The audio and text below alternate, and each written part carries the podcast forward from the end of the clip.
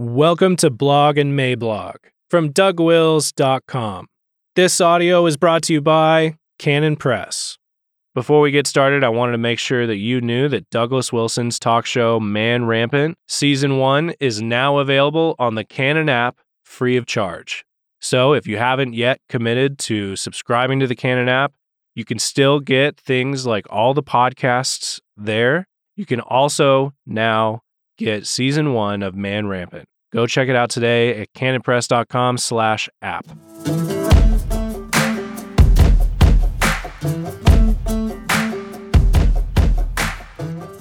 Unless God thinks you wronged her. May twenty-sixth, twenty twenty-one. Introduction. Try to ignore the steely-eyed and thoughtful gaze. I just look that way occasionally and can't help it. So just about a week ago, the guys at Canon Press took a snippet of mine from the Sin of Empathy episode of Man Rampant, put it into a meme, and posted it on Facebook.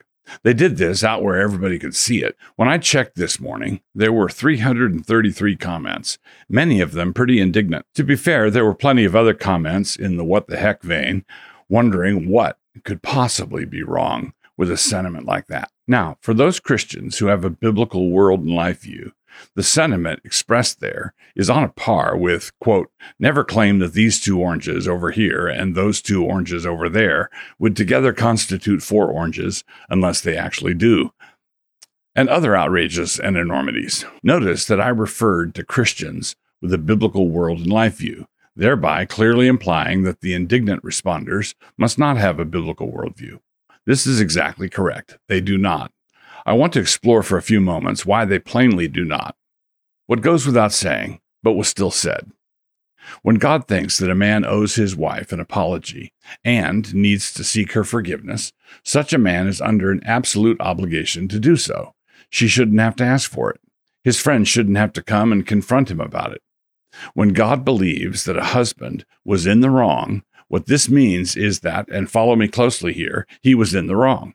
And when he is in the wrong, he should own it fully, completely, entirely, and without any excuses. He should model for his family what owning up to something in true humility looks like. And yet, for many women today, that is not good enough. If you doubt what I say, go have a look at those comments I referred to earlier. Here's the biblical standard. The universe is governed by an immutable and holy God who is in his character and attributes the only ultimate standard of holiness. So that we might know how to worship him and how to respond to him, he has revealed how his character translates into this fallen world by giving us his law, and he has also demonstrated how that law is to be embraced and lived out perfectly by giving us his Son. Scripture is our written standard, and Christ is our incarnate standard. This is a standard that covers all contingencies. Absolutely nothing is left out. When a man and a wife have a conflict over something, there are only two possibilities. It is either the case that God thinks he should go apologize for what he did, or, and again, follow me closely here, God doesn't think that. Now, suppose for the sake of discussion that God doesn't think that. If God doesn't think that, then why should the husband think that? And yet, there are still plenty of women around who think that this is not good enough. There is many a queen bee and many a hive what doesn't go along with all this, and surely she and her feelings should be consulted in the matter, no? No. What we are talking about here is lordship and authority, and claims to lordship and authority. What is being implicitly assumed in this idolatrous scenario is that a man's conscience is bound by the authority of God Most High right alongside the feelings of the wife Most High. Do not get distracted. Someone is going to say, and I opened the comments on this post, by the way, that I'm being calloused and insensitive and piggish and arrogant. And why? Because the writer has a sister whose husband used to beat her up. Because her next-door neighbor has a husband who is addicted to porn. Because her husband has a bad temper and everybody in the household has to walk on eggs all the time. Because she knows a man who, fill in the blank. But notice that in all these instances, the scriptures would clearly state that such husbands are in deep sin and that they should repent and amend their lives and restore their families if they can. In such scenarios, would God think that the husband had wronged his wife? Absolutely, yes. So why is it offensive to say that a husband who doesn't beat his wife, who doesn't use porn, who doesn't have a bad temper, shouldn't act like he's one of those who does. And the answer is found in the modern heresy of identity politics, because that is the toxic root underneath all of this. Husbands are guilty because they are members of a guilty and oppressive class. Many of them have compounded their crimes by also being white, and some of them have even shown from time to time a heterosexual interest in their wives, which is also deemed mighty offensive. But whenever a wife wants her feelings to share the throne with God's word, it is just a matter of time before her feelings will have to reign supreme there, and God's word will be entirely set aside by her feelings. There will come a moment when what Scripture teaches won't matter to her at all.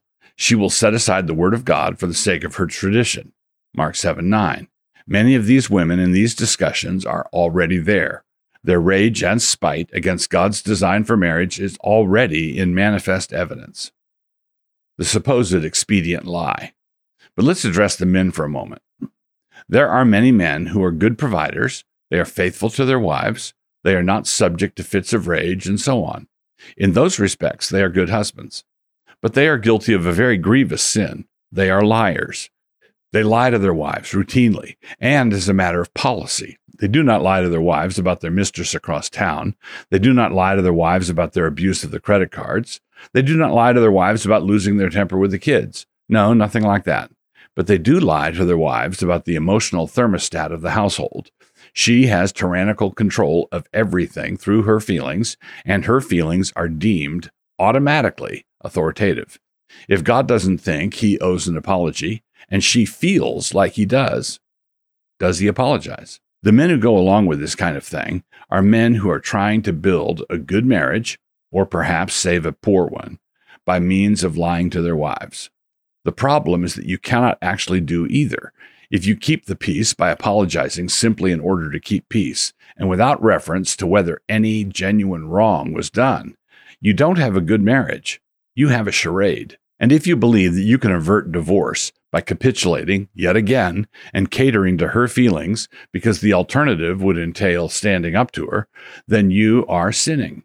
You can't really save your marriage by sinning against your marriage.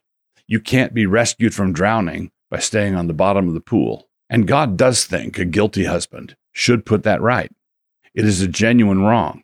But the problem is that if he really repented, and if he really put it right, it would be simply a matter of days, or perhaps hours, before his wife found out that he had repented, and that would be troublesome.